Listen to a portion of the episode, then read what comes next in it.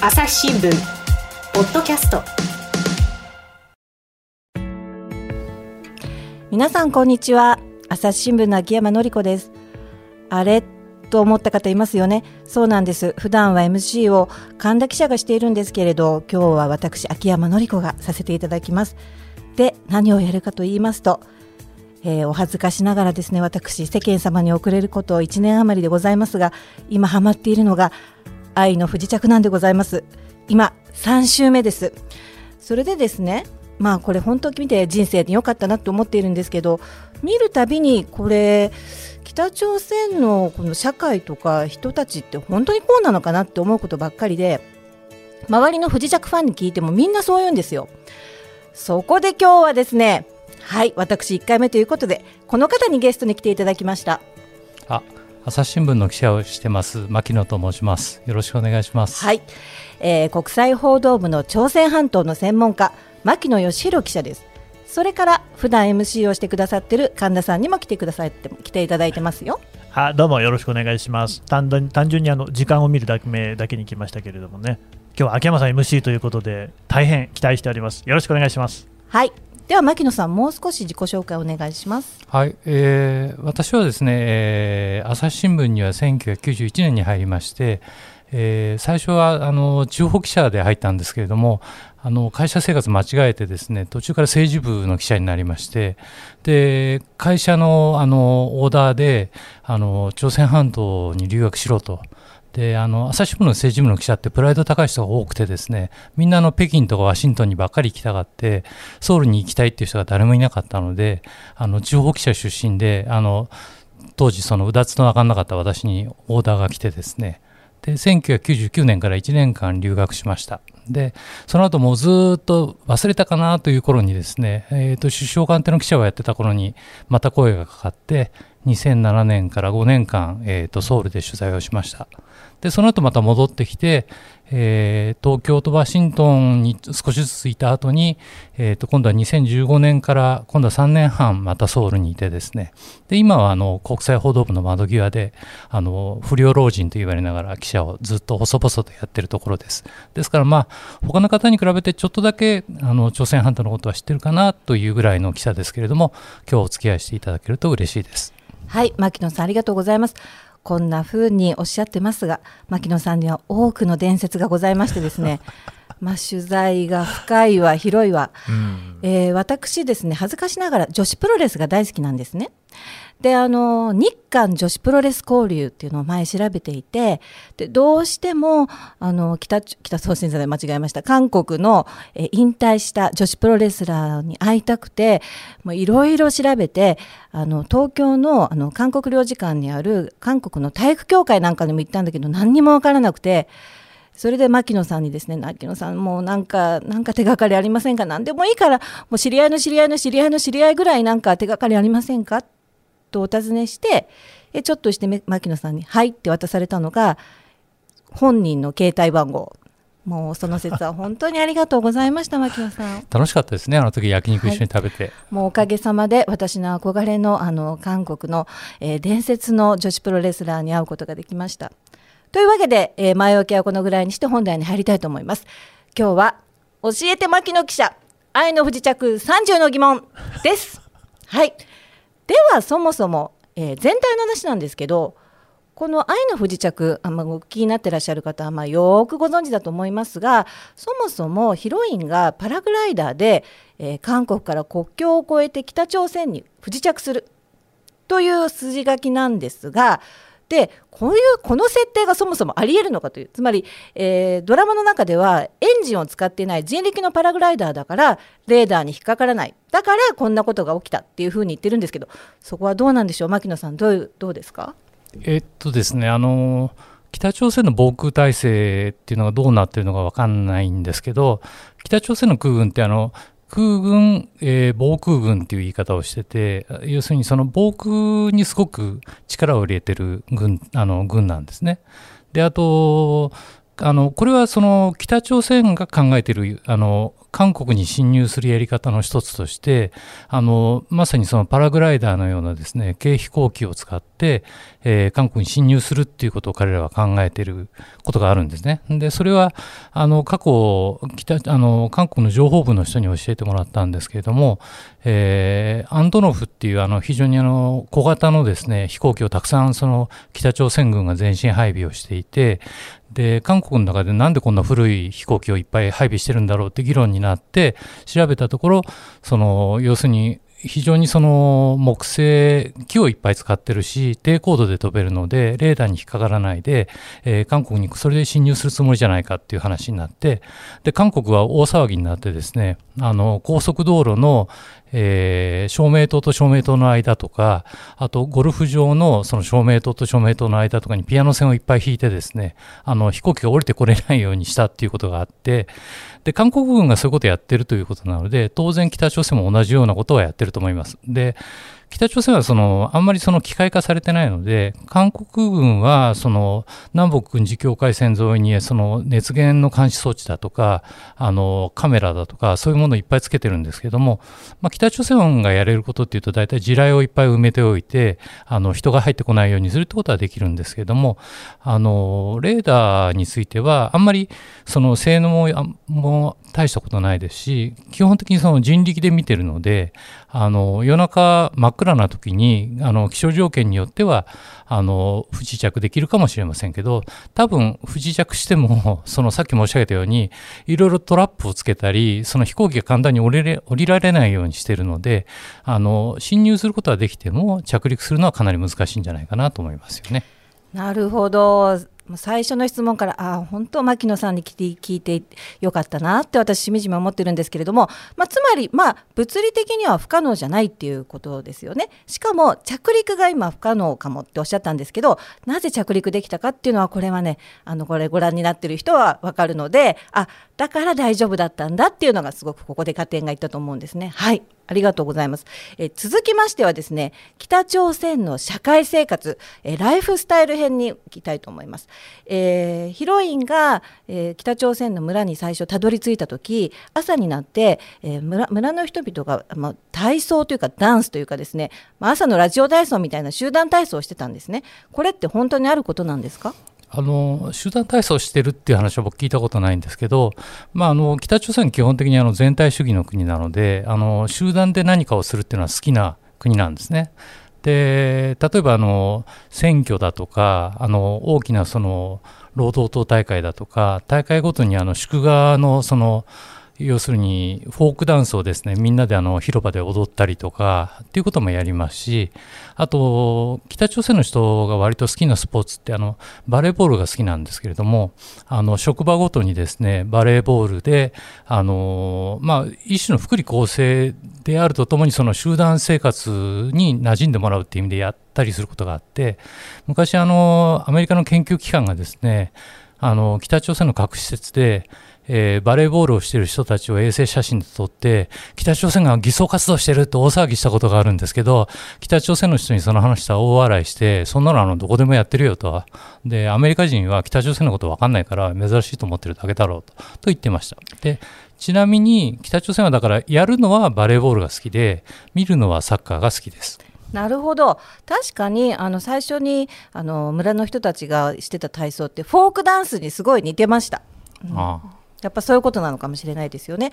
あと同じ集団シリーズで言うと子どもたちが一緒に朝集団登校してたんですけど、まあ、これもありそうなことなんでしょうか？えー、っとですね、北朝鮮の子どもたち、あの学校ってすごくちょっと複雑でですね、あのまあ、基本的に北朝鮮はあの小学校、あの中学校、高級中学校ってあの日本と同じような義務教育制をあの取ってるんですけれども、あの北朝鮮って悪い国でその教育は無償ですと言ってるんですけれども確かにあの教育費はただなんですけどその施設とかですねあの教材費とかそういったものは自分たちで賄わないといけないんですね。で先生は公務員なので先生の給料も親が出してやらないと公務員の給料って基本的にあの食べてきませんからだから親御さんや子供の負担っていうのはすごく大きいんですね。だから私昔あの先生をやってた脱北者の人に話を聞いたことありますけどすごいかわいそうでその子供にですね小さい子なんてはあの明日何を持ってきなさいとかって言うと忘れちゃうのでその子のその手のひらに書くんだそうですねあの明日そのチョーク10本分あの市場で買ってあの持ってきなさいとかそういうことを書かせたりしてであと、基本的に制服みたいなものがあるんですけど、だんだん北朝鮮で最近、その貧富の格差が激しくなってきて、あの大体お決まりの小学生の制服として、白いシャツに赤いネッカチーフっていうのが定番なんですけど、その見る人が見ると、ものすごくその粗悪品の制服と高級な制服って分かっちゃうんですね。で、そういういろんなところでその負担があるので、その親御さんが負担に感じて、子供を学校に行かせたかったりするケースがあるわけですね。で、子供も行きたくないし、そういう嫌な思いをするので、でもちろんその給食なんかないので、そのお弁当を持ってくるわけですけど、その食べれない子は、その戦後間近の日本みたいに運動場でポツンと待ってなきゃいけないとか、だからそれがあまりにかわいそうなので、基本的に一回家に帰して家でご飯を食べて戻ってくるっていうことをしてるケースもあるみたいですけど、そういうようなことがあって、まあもちろん集団登校なんかもあるんでしょうけど、あの、みんなが楽しくその学校に行きましょうっていう雰囲気じゃないわけですよね。だから、あのー、そういう中で行く子もいれば行かない子もいる。そういう世界なんだと思っていただければいいと思いますね。なるほどあのドラマでは村の子どもたちはみんな仲が良くてで、まあ、貧富の差も、まあ、あの親のその職業の差によって、まあ、立場の違いはあっても、まあ、そこまでの貧富の差が描かれてなかったんですけどやっぱそこら辺は結構美しく描いてるのかなという感じですねそうするとね。そうですね、はい、ちょっといいですかね。あの集団体操とか集団登校って話ですけれども日本もありますよね。つまり集団体操ってラジオ体操って集団体操だし僕学校でも小学校でやってました。あ名古屋出身なんですけどあと集団登校も名古屋はやってましたけどそれって例えば秋山さんとかって日本ですよね、日本ですよね。やってなかったですか？日本の千葉県ですけど、やってなかったです、ね、あやってないんですね、すね。結構地域によって違うんですかね、うんうん、牧野さん、韓国だとどうですか、そういう集団登校とか集団体操とかやんないですか？韓国はですね、うん登校ってあの、韓国はどっちかというと、あのあのちょっと韓国もいびつですごい競争社会なので、あの塾がメインで学校はそういうものみたいな生活をしてる子が多くてですね多分学校はバラバラで行くんでしょうけど学校が終わった瞬間にその時間になるとその学校の前に黄色いバスがいっぱい止まっててみんなそこにのそのバスに乗って塾にわーっと行ってですねで塾が終わる頃になると今度は親が迎えに行くとか要するに10時ぐらいまであの塾で勉強してますから、まあ、あのバスが出してくれるところもありますしだからそういうちょっと違った形でのその通あの通学形態というかですねちょっと変わってるっていうかかわいそうだなと思って見てたことがありますね。朝日新聞ポッドキャスト。朝日新聞ポッドキャストニュースの現場から世界有数の海外取材網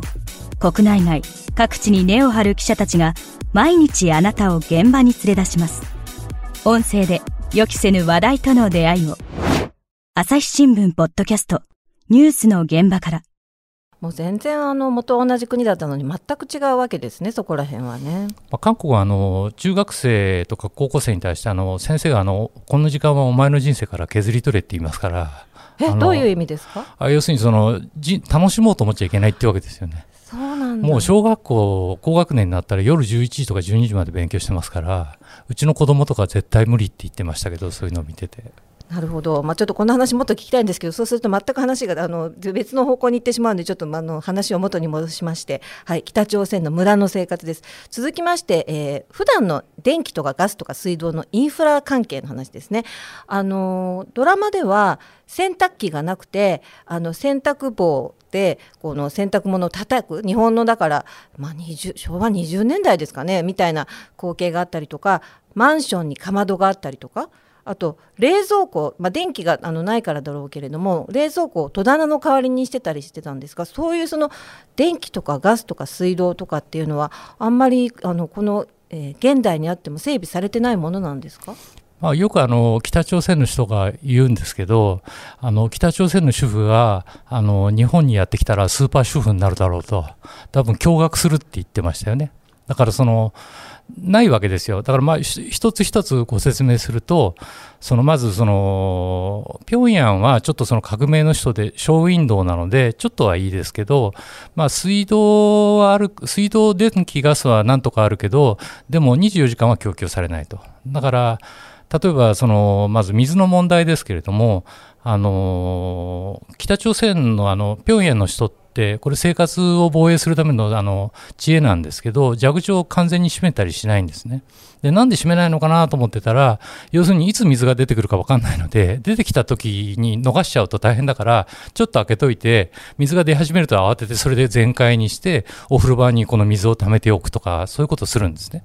で、その、要するにそれはまあ水、電気がなくて、タービンが動かないからなんですけど、その、えー、と、これはね、ちょっと今日あの、秋山さんからご質問を受けるだろうと思って、ちょっと調べてきたんですけど、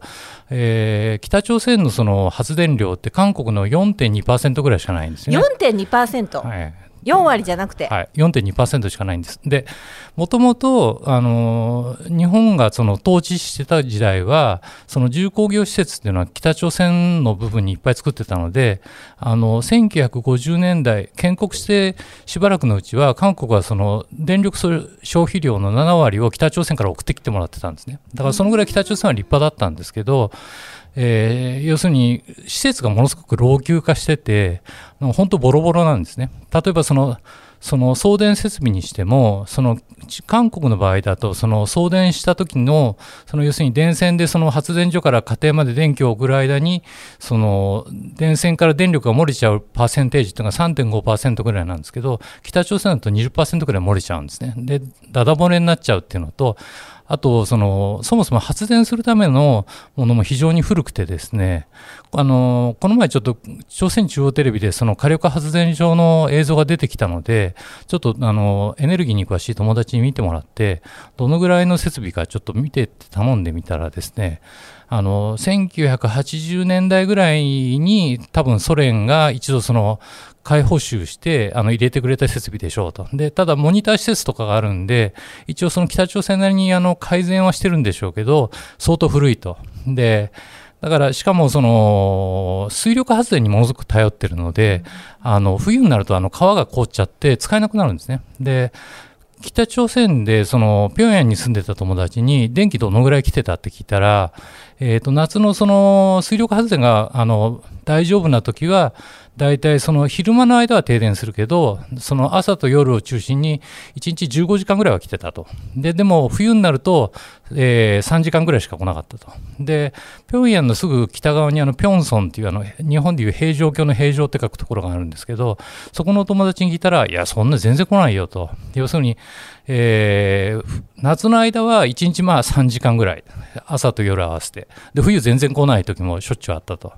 で、平壌も、だから計画停電というか全部回せないので、その地区ごとに決めてるんですね。何時から何時まではこの地区、何時から何時まではこの地区って決めてて、でもそれをやるとみんなその争ってその電気を貯めたりして、あの無駄に電気が増えちゃうので、あのゲリラ的に電気を流すんですね。だからみんなその携帯持ってるから、携帯を使って、今着いたとか、今度はお前んとこだとかってやり取りして、慌てて走っていって、その電気を、あの、その時になると電気が使えますから、その電気でできる作業をそこでやるとかですね。そのぐらいあのサバイバルなんですね。だから、電気ないから、電気がないと当然洗濯機も使えないので意味ないですし、で、そもそも、その、洗濯するにしても、洗濯するには当たり前ですけど水がいりますよね。でも、水道がないんで、その、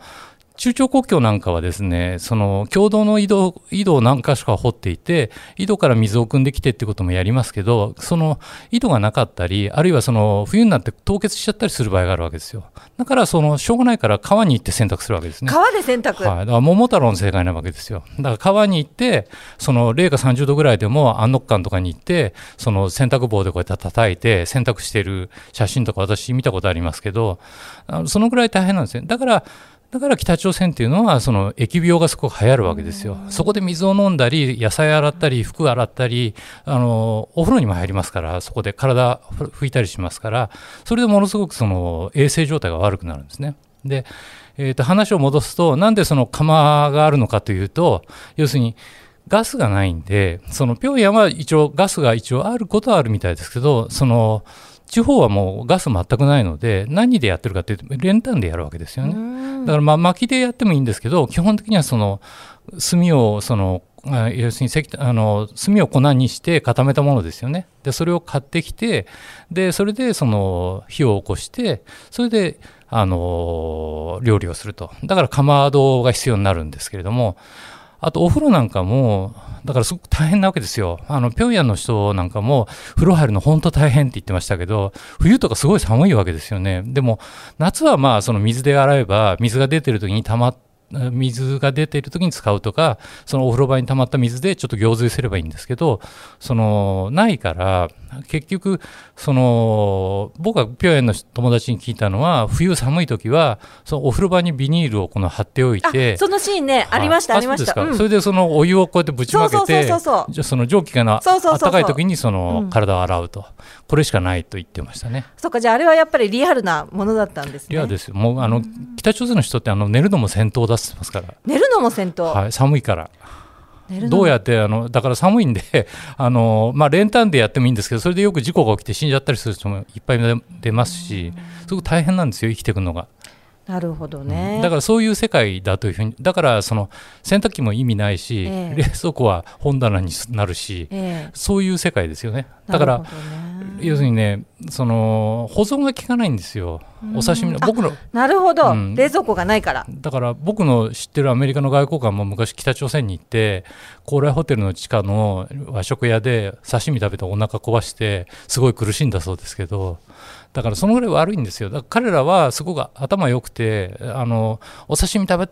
お刺身とか食べるときは連絡が来るわけですよ。その食堂から。今日いい魚入ったからと。でそういう時に急いで行って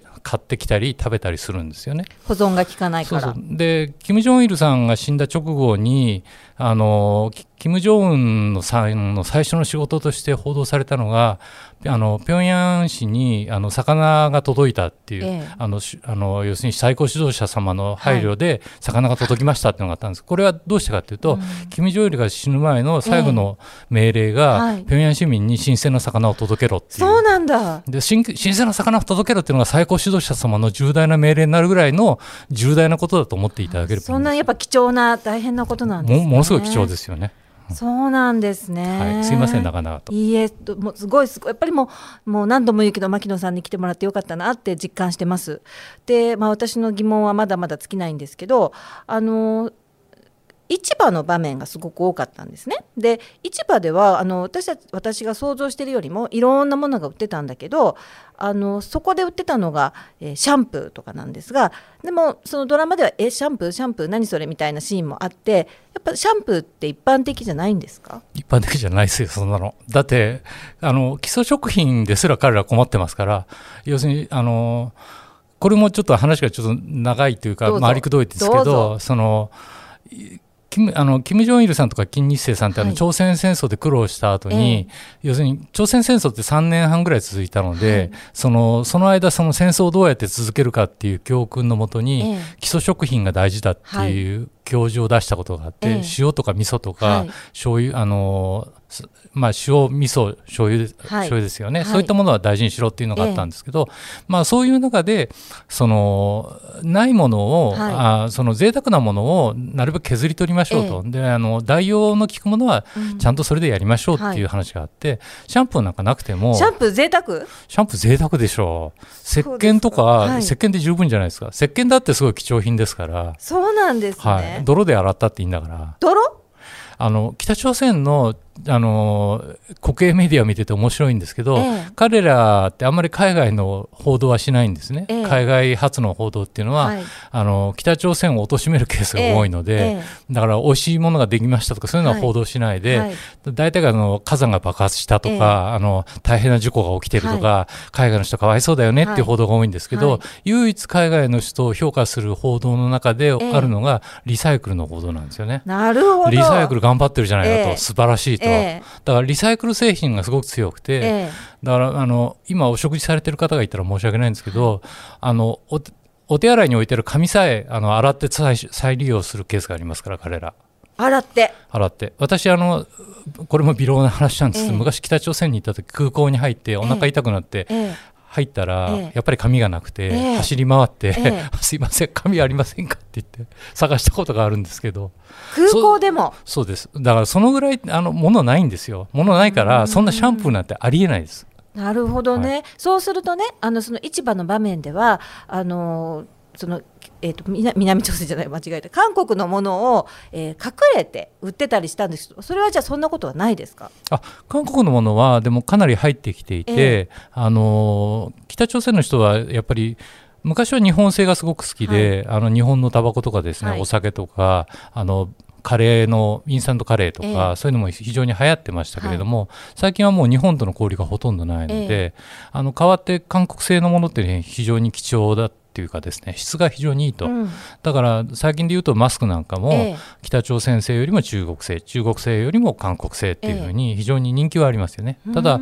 当局に見つかるとすごええ。くあの大変なことになるので、ハングルが見えないようにするとかそういうことはしてますね。なるほどね。あのドラマの中では、えー北朝鮮では韓国のことを南町南町ってあの字幕が出てたんですけど実際にもそう呼んでるんですか？まああのお互いにその国として認めてないので、はいあのまあ、基本的にみな北朝鮮の人は韓国のことを南朝鮮って言いますよね。で韓国は昔は北のことはあの北の傀儡っていう意味でははいプッケって言ってましたけど、最近はまあプッカンで北韓って言ってますよね。だからその流れでそういう言い方もしてるんじゃないでしょうかね。なるほどねあの今その物が全然ないっていうお話だったんですけどそうするとブランドブランド品っていうのは価値を持たないんですかね。というのはドラマの中であのヒロインの持ってる超高級ブランド時計をあの市場の質屋さんに出すんだけど全然それがいいものだって分かってもらえなくて、えーと物は全部重さで判断するからいいものだから軽くてだからすっごい高級時計なのに全然こうあのお金を貸してもらわなかったっていうエピソードがあるんですけど。秋山さん、はい。ちょっとこの辺で一旦ね、あの時間をもう区切りまして、はい。この答えの部分から次回また続けてやろうと思うんですけど、どうでしょわかりました。もうそんな時間ですか？びっくりですねう。。もうでかね、予想の時間よりだいぶ長いんですけれども、ね話がね、なかなか切りどころないなと思ったんで、ここでちょっと一旦質問の途中でね、はいではこの辺で牧野さん今日は本当にどうもありがとうございましたあ。ありがとうございました。はい。朝日新聞ポッドキャストはい。今日はもうあっという間に時間が過ぎ去っちゃって、でもなんかいろんなことを勉強した気がします。ますます愛の不時着見るのが楽しみです。牧野さんありがとうございます。牧野さんからお知らせがあります。あありがとうございます。今日はあのいろいろその北朝鮮の生活などについてあの紹介させていただいたんですけどあの私あの朝日新聞のあの国際ニュースをあの報道しているあのウェブサイトのグローブプラスというところであの北朝鮮インテリジェンスというコーナーを毎週1回あの書かせていただいててですねそこに、まあ、最近もあのそういう中朝国境地帯のあの北朝鮮の人たちの生活を写した写真などを紹介する回もありましたのでもしご興味があったらそちらも覗いてみてください。はい。あの牧野記者の取材がいかにディープなものかっていうのは皆さんあの今日のお話でよく分かったと思いますからぜひぜひ読んでみてください私も読んでみますというわけで朝日新聞ポッドキャスト朝日新聞の秋山紀子がお送りいたしましたではまた聞いてくださいねこの番組へのご意見、ご感想をメールで募集しています。podcast at 朝日 .com p o d c a s t アットマーク朝日 .com までメールでお寄せください。ツイッターでも番組情報を随時紹介しています。アットマーク朝日ポッドキャスト朝日新聞ポッドキャストで検索してみてください。